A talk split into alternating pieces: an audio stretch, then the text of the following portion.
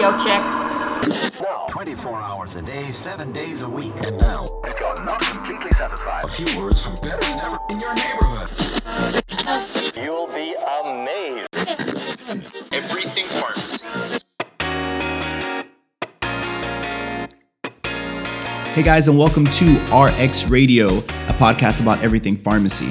On this episode, we find out what pharmacy is like over in the UK.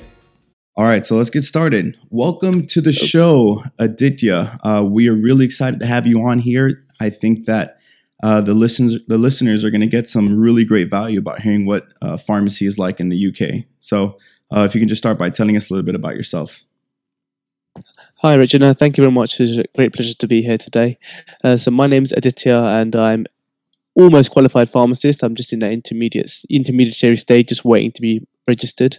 Cool. And I completed a tra- uh, training year in uh, community pharmacy, also known as in America more commonly known as retail pharmacy. Yep.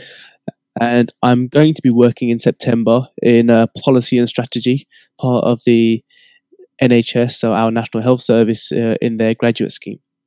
Oh, that's awesome. How does it work in terms of how long does it take you to be fully licensed and, and ready to practice?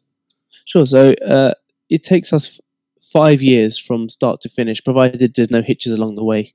Mhm. So you have four years of university study. So uh, and then you'll ask, then you need to do one year, like a professional placement year, and then at the end of that placement year, you sit an exam. So. So I started my education in September 2012 in at the University of East Anglia in in Norwich, and then I studied there for four years. I graduated July 2016, and then started my placement year literally straight after, and then did that until you know until I finished because I had to do one whole year. But I sat my professional exam at the end of June, and got the result uh, at the end of July. Thankfully, that was all good, and now I'm just waiting to be on the register. So yeah, that's it's a five year process, uh, provided everything goes from start to finish with no hitches. Awesome. Okay, yeah, ours is a little uh ours is a little bit fairly similar, I would say. I mean, we have uh there's a minimum of uh 2-year requisite prerequisites that we do. So, uh there's like classes you got to take like organic chemistry, physics, um biology, things like that. And you can actually apply right right after you do those 2 years of of prerequisites and then uh you go to the farm you go to pharmacy school for uh for then 4 years. Um uh, and we have residencies also where, where you can like specialize after. Um, you know if you want to go like into either transplant pharmacy or er pharmacy critical care do you guys have residencies like that over there in the uk not at that stage.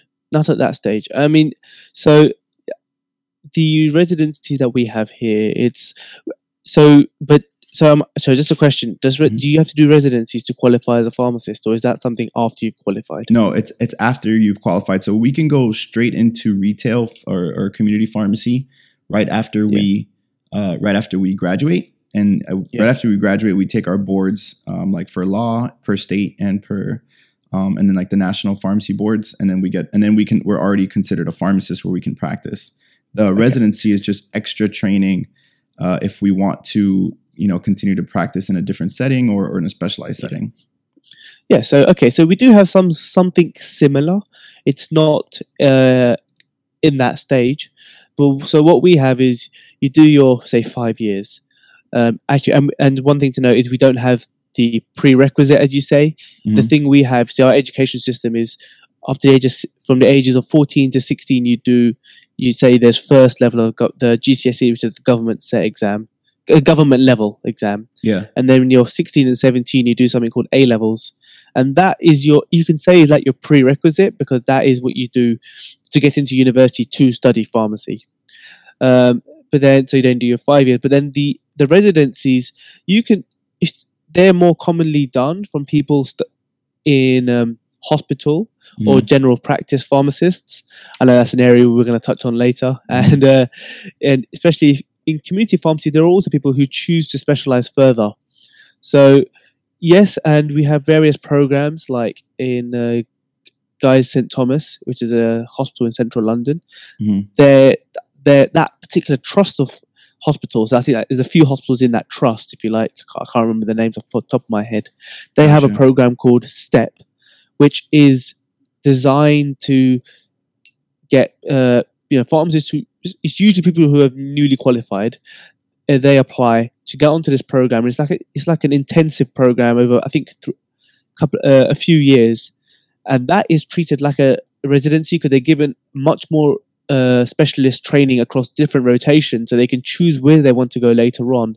And I think there is an element of um, we have something called a clinical diploma, hmm and that diploma is used to enhance your clinical understanding and your clinical. Because at the end of the day, in your training year and all that, you can only do so much clinical work. Yeah. Uh, and then the idea is this clinical diploma will what's the word will grow will will further will will further your education and expertise and i suppose with that you can take that and specialize further Yeah. so um but i'm guessing to specialize the clinical diploma would be a prerequisite and then you'd need to do uh and there are many hospitals which do fund that clinical diploma there okay, cool. uh, although that is a decreasing pool Yeah. 'cause Yeah, it, it's- it's cost money it definitely sounds like it's it's very similar to what it's like over here in terms of what the residency is like because you do get a stipend uh, to become a residency at a hospital because not only you, you're training but you're also you're working also as a pharmacist so um, so eventually I guess you know people do need to get paid at some point um, it all comes down to money in the end It always does. It always does. What about prescribing physician? I mean, sorry, prescribing pharmacist. Are they uh, are they the same, or are, is can you be a can you be a prescribing pharmacist uh, within a GP practice? Like, how, how does that play into how does that play into the whole thing? so prescribing pharmacist is basically uh let's just just for for clarity's sake is a pharmacist who has gone through the course um to uh, and is now able to prescribe Mhm. so uh and you got various levels i think and that's because the prescribing is based on your level of competence Okay. So, you know, so for example, if I special, for, if for example I had specialized in uh, uh, diabetes and a farmer, and I was, and I had to see a condition about asthma, then I, you know, if it's someone about specialist asthma, then that's not really my competence, so I wouldn't be able to help in that. Or I should, I should refer them to the appropriate uh, practitioner. Gotcha. So when you become a prescribing pharmacist, it's it's with it's within a certain uh, area. Um, it's within Yeah, it's within your comp- it's within your competence. Okay, cool. It's just, it's, so you can't just start prescribing uh, anything you want. well, I mean, so I mean, I suppose there is some level of general practice, right? yeah. Is that you can, you know, generally pharmacists when it comes to her OTC or minor ailment conditions, I mean, you think of it this way: if you've got a pharmacist who can prescribe, and you've got a patient who's come in saying, "I've got," you know, for X, Y, and Z, and you know that you, the OTC treatment isn't uh, the best thing, but say something over the something a P, like a POM medicine, so a prescription only medicine is the thing. And the idea is that you know the pharmacist can make that informed decision and be able to, within their own competence, understand where to level up to prescribe to. Gotcha. So. In GP practice, that the idea is, I think pharmacists in GP practice would be uh, t- is t- is taking very well because that is a setting where prescribing is primarily done. So if you've got a pharmacist there, then ideally they'd be able to prescribe uh, what's needed, if you like. So, Mhm. and usually the pres- the prescribing would be uh, if someone's um, say has uh, let's go back to an example, say has asthma, Mhm. and they're within a certain. So that means the doctor will have laid out a, in their initial diagnosis will have laid out an initial pathway and initial uh, management framework. Gotcha. Uh, and so the pharmacist will be prescribing within that framework. If there's something needed a changing more beyond that, they need to be referred back to the doctor. So there are like you know, uh, what's the word? It's, there are safeguards along the way, I think. yeah, yeah. But then you know you got level if you're a consultant pharmacist, so you know a really high level pharmacist within uh, a hospital or a very specialty center. So if, just saying, for example, a HIV pharmacist who's gone through the prescribing course, you know, who's at that top level of pharmacist Yeah. then by you know then that level of uh, you know in this at least I've heard you know consultant pharmacists walk around on the ward with the consultant doctors you know Gotcha. and they're doing the jobs to and they're doing the job together sort of thing because of that so you know, prescribing pharmacists can prescribe. You know, the doctor said, "All right, this is the diagnosis. This is what I think might be the best.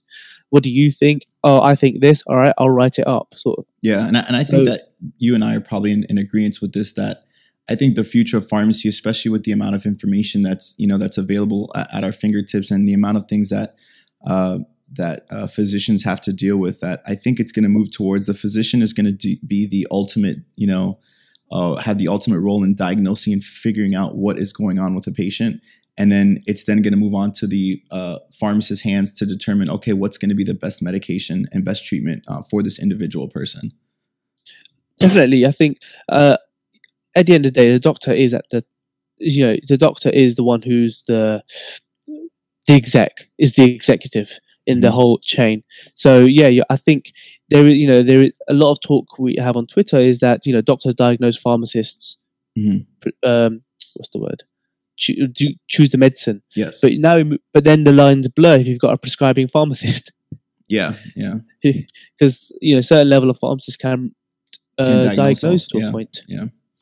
Um, you- one thing you said, uh, I'm not sure if anyone else picked up on this, but you said uh, you abbreviated uh, P, uh, POM POM for prescription only medication. That's awesome, and I'm going to try to implement that here in the states because here we only have the uh, abbreviation for over the counter medications OTC. But POM or POM sounds awesome for prescription only meds. I have to tell people all the time, no, it's only with a prescription. It's so long. So if I can just start, if I can just start saying POM, then that's going to be great. It's going to save me some time. Uh, get the uh, get the FDA to change to write that on the boxes because anything that's a prescription only mention has uh, medicine yeah. in this country has the word POM on it in a Oh, box okay. in a very in like a teeny box, Well, but it's got the word POM on it. ours say RX only. It'll say RX only on the box, indicating that. But that's still like if I go to tell a patient that you know RX only, I don't think they're gonna know really what that means. You know. But anyway, so let's uh, let's talk about technicians. This is another interesting thing I think about the UK that is very different from uh, from here in the states. You guys have something called, or you guys are trying. I'm not sure if you to implement it. Accuracy technicians, right? Yeah. So so we've had them for a, That's for a while foreign to now. us. That is extremely foreign to us. Please, please do tell. Okay, so so we've had them for a while now. So what an accuracy technician is is a pharmacy technician who is uh, registered with the regulator. So in our case, the General Pharmaceutical Council, Mhm. and they are qualified to let's say I'll use your word is to verify Mhm. uh, whether what is on the label is what the doc- the doctor had written on the prescription, and to verify that the item that has been picked is the one that is on the prescription. So it's like they're just doing the final uh, operational check that Yeah. the right medicine has been taken out, the right directions are on the medicine, there are you know the right number of capsules or tablets, whatever you are. You know, it's basically the the medicine supplied is in accordance to what's written on the prescription. Yeah. So that is their primary, uh, what I believe is their primary role. Although the role of a pharmacy technician, or because that's actually a, a protected title in the UK, they're doing more. But yeah, that's the role of an accuracy pharmacy technician. Wow, that's that's crazy. I mean, people I think would lose their minds over here if if they found out that uh, technicians were going to be moving, you know, towards the uh, verifying uh, prescriptions. But I I think that it's going to be a movement um, that we're going to have to embrace here because I, I think we we need to get pharmacists more into the you know the clinical role and the clinical check, especially in the community setting. Um, and you know, especially with the advent of what's possibly going to be Amazon's pharmacy coming, um, you know, I, I think that we're going to have to one day adopt that and move towards that way too. Because if you think about it, like look at New York. New York has has uh, mandated that all prescriptions uh, be sent electronically, which means not only you don't need special training to match letters. You know, I I mean, y- yes, you, you want to make sure that you have some sort of training, but you don't need you know higher level four years of training to just match letters. And that's basically what verifying you know prescriptions is. It's just matching letters, which eventually I think a robot or a computer will be doing that. But I think in the Oh, meantime, definitely. it'll probably make sense to have a uh, to have a technician doing it and let, let free up the time for the pharmacist to worry more about um, you know de- helping patients with uh, providing better care. Oh, definitely. And um, it's uh, yeah, you're right. And I think it's interesting you said that about New York that they want to all prescriptions go paperless because there's also a drive in the UK by politicians to get the NHS paperless by 2020. Wow. And part of the one way to doing it is we're getting we have a huge push for electronic prescriptions. Uh, how can I, how big can I say national wide, nationwide? Mhm. And I think over 50% of all the prescriptions in the NHS are now paperless, are electronic. They're not actually paper copies anymore. Yeah. So, So, it's, uh-huh, go ahead. No, sorry. that's a, that's like, it's, it's interesting. You're telling me about New York, and you're right. I think tech there is a level of technology which we can I can see coming in, and I think would be very very uh, useful in Amazon's pharmacy. Is the point of verification is if you've got a computer printing the label, then you've got a computer that's um, verifying it. Then you know I'm I think the evidence behind it is a computer's verification is more accurate than a human verifying a Oh, yeah. prescription. Yeah, hundred percent. I mean, can you imagine the amount of prescriptions a- an actual a computer is going to be able to check versus Hmm. a pharmacist? Like, it's going to be ridiculous. Uh, Definitely. I mean, I've, although you still need to double check how much is in the box, or the box is still the thing, and all yeah, this, that, the other. definitely. But the actual data verification can definitely be done by a, a robot. Yeah. All right. So now that you know we, we did talk about accuracy technicians and verifying the prescription, what is what is it going to be? Can you d- describe the process of when a patient gets a prescription and takes it to the pharmacy? What's that experience like? That's if they get the prescription. So a patient. Uh, so how it was in my placement uh, was say for an acute patient see the doctor. Doctor would say, and you know they finished it, prescription's written up, and they'd say, where do you want your prescription sent? Mhm. And they'd say pharmacy, say X Y Z. Th- They would the doctor would electronically send the prescription to that pharmacy. Mhm. All the patient needs to do is walk across, just to say, "Hi, uh, doctor sent a prescription across." Mhm. And which point uh, I'll be like, "Okay, sure. What's your name, please?" Look them up, do you know, confirm all the data, confirm you know they are the patient and this, that, the other, and then continue to make things up and just go along like that. So, from a patient perspective, when it works, it works great. Mhm. There have been hitches known that it can take longer than 20 minutes to half an hour Mhm. for a prescription to come across. But when it works, I think, especially for repeat dispensing, it's it's so much easier because you don't have to go down to the surgery, you know, pick up the prescription physically, then bring it back. Now all we need to do is just uh, I can send requests electronically as well. Mhm. I'll go click, click, click, send the request electronically, and then I'd get the um, uh, electronic prescription back. Mhm. Say uh, all things going well within 48 hours. Gotcha. So from a patient experience, it's great because they don't need to physically go to the doctor to put the repeat in. Mhm. Uh, and they can either do it electronically now, or they can ring the pharmacy up. Doctors don't take requests over the phone, so they'll tell the ring. They'll so all patients need to ring their pharmacy Hmm. to request it. Although there are some changes in models across the country, I think some are stopping pharmacies from doing repeat med repeat, like Mhm. uh, putting in the repeat requests.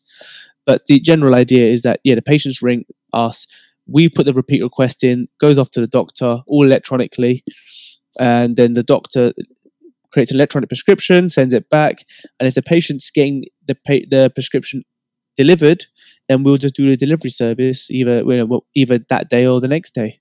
So from a patient perspective, it's a lot easier. Yeah, yeah. So when they do take that prescription in and the prescription is ready, how do they pay for it? How much does it cost for them? Okay, so assuming the patient pays for the prescription, um, it's eight pound sixty currently per item per pres- Okay. on a prescription. So just, how can I put? So say you got um, a, a prescription and it's got clarithromycin. It's got okay, maybe that's not the right one. That's a macrolide. say it's got um, uh, amlodipine. Uh, it say it's got omeprazole and say it's got paracetamol. Okay. Okay. That would be, and they pay for their prescription. That would be three lots of charges, no matter how much quantity there is for each of them. Okay. If, but if, for example, they have, you know, Wolf, uh, I think it's Wolf. Oh, this is a bad one. We might want to edit this scene. But say, Okay, they, okay. but yeah, say, uh, say they got, um, yeah, so it's eight pound sixty per item. Okay. And uh, I just converted that. That's eleven. That's eleven dollars and six cents in the U.S. dollars. So so Yeah. that's how much you have to pay per prescription. uh, no matter no matter what it is. So it could be like super, something super expensive, like over here. That what comes to mind is like Pradaxa um, or Januvia, let's say. No matter what that cost is to that pharmacy, it's going to be to that patient. It's going to be eleven dollars and six cents. Correct. And so how the how the money side of it works is the NHS has a what they call a drug tariff, and they um, and they re- they reimburse that drug tariff cost to the pharmacy. Mhm. I'm not going to get into the technicality because there's a lot of uh, controversy regarding that, Gotcha. Okay. but they reimburse that cost to the pharmacy and uh, and I think they paid a pharmacy a dispensing charge. I think that's all changed recently, just changed, and so uh, and then yeah, you're right, and then that eleven pounds, I think six pence dollars, Mhm. uh, that that goes to the NHS. So the NHS is in this case subsidizing for the cost to the patient. Gotcha. Gotcha. And um, But if you got something cheap like amoxicillin, yeah. which then yes, the, you, the patient will still pay that eleven pound, that you know, that eight pound 60 Mhm. irrespective of the price. So yeah, it's, it's, a, ma- it's the the pricing is done to try and balance out the low to high. So Yeah. that's why. So it's yeah, it, you either pay. So that's where that charge is introduced.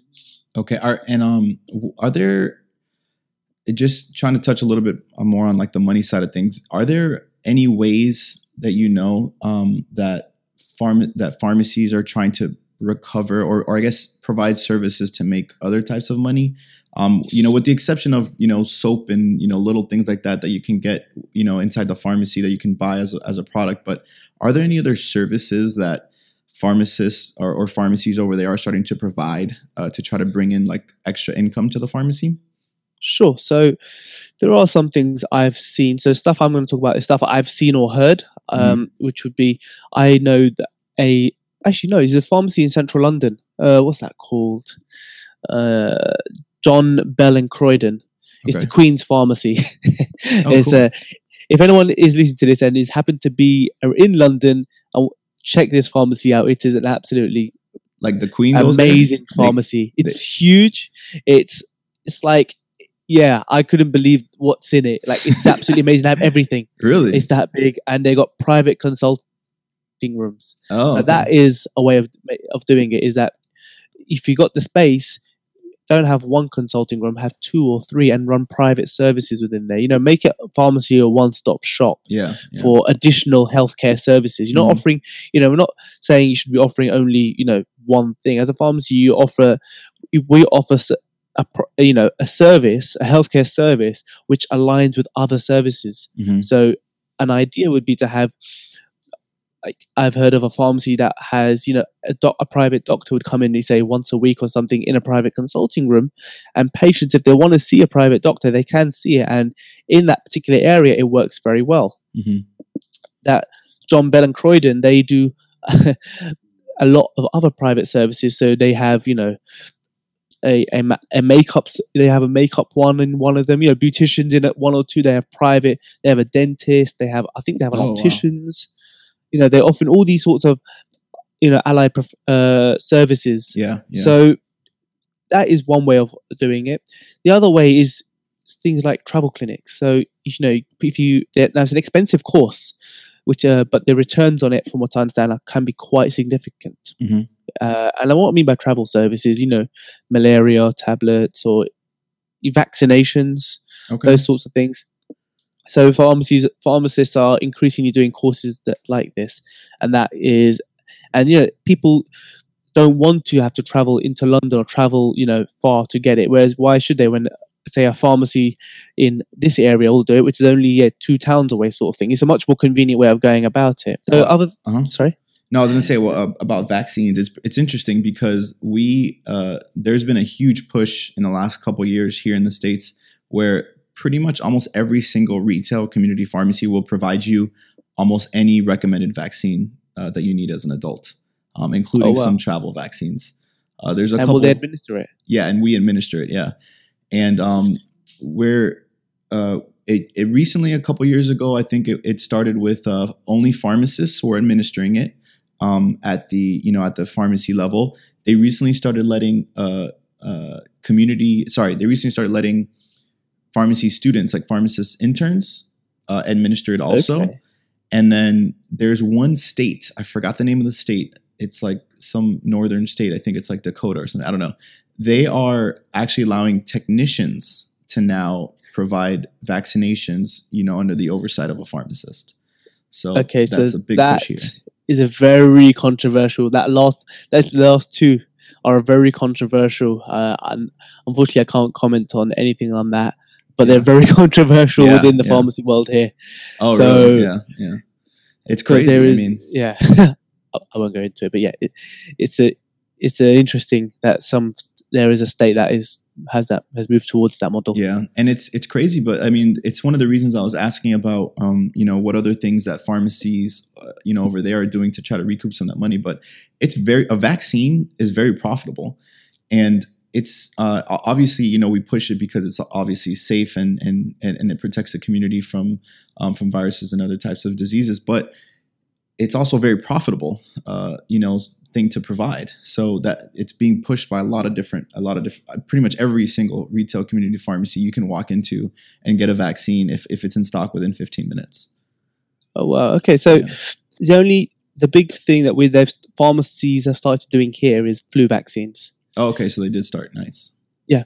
Uh, so I think I remember. I think they you can either get it free on the NHS if you if you're within a certain uh, criteria. Mhm. So if you the, the NHS say it's cheaper to provide the vaccine for us to provide the vaccine to a patient than them getting ill because it'll affect the complications of further chronic uh, things, uh, chronic, chronic conditions they have, and it'll make things, it'll exacerbate the condition and make things worse. So it costs more. So it's cheaper for us to administer the vaccine and say possibly preventing that happening. Yeah. Uh, although there is a small charge. I think it's charged anything between I've seen eight pounds to twelve pounds or something per administ per vax per flu vaccine gotcha. being admit- administered in a pharmacy. Gotcha. Yeah, it's it's. I mean, ev- everyone is being forced to you know adapt and, and try to survive, and and I'm sure there's cost issues with you know pricing of drugs and things like that that the UK has to deal with. But over here in the states, we're we're definitely dealing with problems with uh, low reimbursement uh, from uh, insurance companies and also uh, you know PBMs and and all kinds of things in terms of uh, pharmacies losing money on the cost of medications. So. Um, It's interesting. Yeah, I mean, I can't comment again on too much from uh, you on the UK on that point because Mhm. it's uh, my employer. Yeah, I Uh, understand. uh, my new employer. Yeah. So, uh, but yeah, I think what's happening is the general fiscal environment of in both the US and in the UK as well is making you know in the UK especially the economy as a whole is fiscally tight. Yeah. So that's co- that is presenting uh, problems as a whole for Mm. and pharmacy is one of those sectors that is Mhm. having issues with money. so, what do you think? Um, what do you think the future of the pharmacy, uh, the future of pharmacy in the UK, will be like in the coming years? Two words: digital and genomic. Awesome. um, digital because we're having health technology, you know, doing amazing things, we're doing, you know, offering amazing services. So we have an, a branch of uh, the NHS called NHS Digital, Mhm. and they have they're creating and cu- curating a library and working with, you know, tech entrepreneurs to integrate those amazing ideas because a lot of these amazing ideas come from people who you know have a particular expertise in that area Mhm. and the NHS doesn't necessarily have that expertise. So these you know these amazing entrepreneurs are creating these new ideas and apps, and then the NHS is looking at ways to integrate them into the system in the ecosystem. Because at the end of the day, a patient will want it. They'll so you know it helps improve outcomes. That's the- that's the next thing they're looking at is how can these apps improve outcomes. Right, do a study because you know the NHS is a publicly funded body, therefore it's got to be able to defend it, and the only way you can defend something is if you have the evidence behind it. Gotcha. So, yeah, so there's that. The other thing is the drive to be genomic. So, from what I understand, is by the NHS wants to try and introduce public genomic testing I think by at least by within 2020, at, at, and I think that's the latest. I think it's the next couple of years they want to introduce it. Mhm. And the idea behind it is that it can help. You know, you can cure, not even, not manage, but you can cure rare diseases. You can cure a lot of other uh, illnesses because you can identify it down to the gene level where the identify where the issue is Yeah. repair the issue or solve that issue, and therefore the the resulting condition won't present because it, doesn't exist. Mhm. So, and that is the genomic drive, and uh, you know you'll and you, you actually had a conversation with someone very recent uh, last week, I think it was, and he I remember the gentleman saying.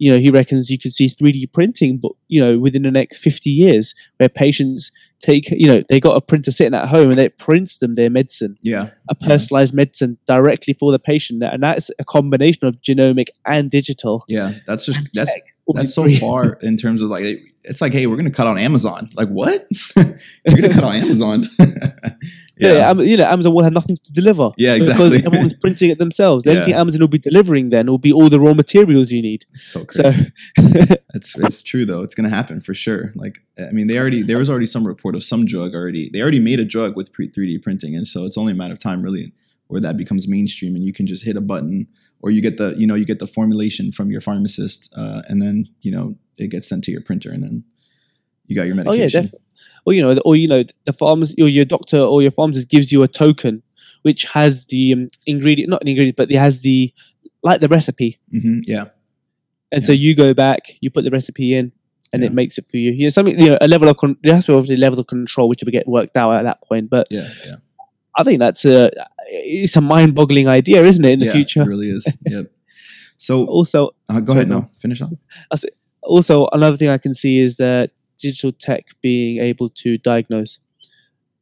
Uh, you you know if you look at someone's genetic blueprint, you can say, okay, they're predisposed to, I don't know, for example, hypertension, Yeah. and this, that, the other. Yeah. But you you're gonna try. First of all, convincing a patient who's got hypertension, who's just been diagnosed with hypertension, to take a medicine is hard enough because then, if you've got hypertension, you've just been diagnosed, you don't feel the effects. You just got it from a routine check normally yes exactly it's a so you're not going to take him. But then, if you if you got um, uh, a tool which can uh, help, you know, in that diagnosis, so that you know they looks at you know the the outcome probability, what have they got, and this that the other, and then your uh, tools of diagnosis. That is another area where I think we could be seeing at in the next couple of years, and you can c- use you know your AI to do that to Yeah. crunch all that data. Yeah. Wow. Yeah, that's uh, the future is going to be crazy. That's all I can say. The but I'm future is bright. The future is bright. I'm excited about. it. I mean, and we're all just going to be, you know, forced to adapt and, you know, and and and make sure that we have the skills and we're up to date on all the technologies to be able to utilize it. Because our our job is, I don't see it ever really going away for real. It's just going to adapt into a different form, and uh, pharmacists def- just have to be okay with that. Definitely. Oh, definitely. Uh, the era of pharmacy status quo, I think, is um, about to be uh, the wall is about to be broken. Yeah. As if Amazon can.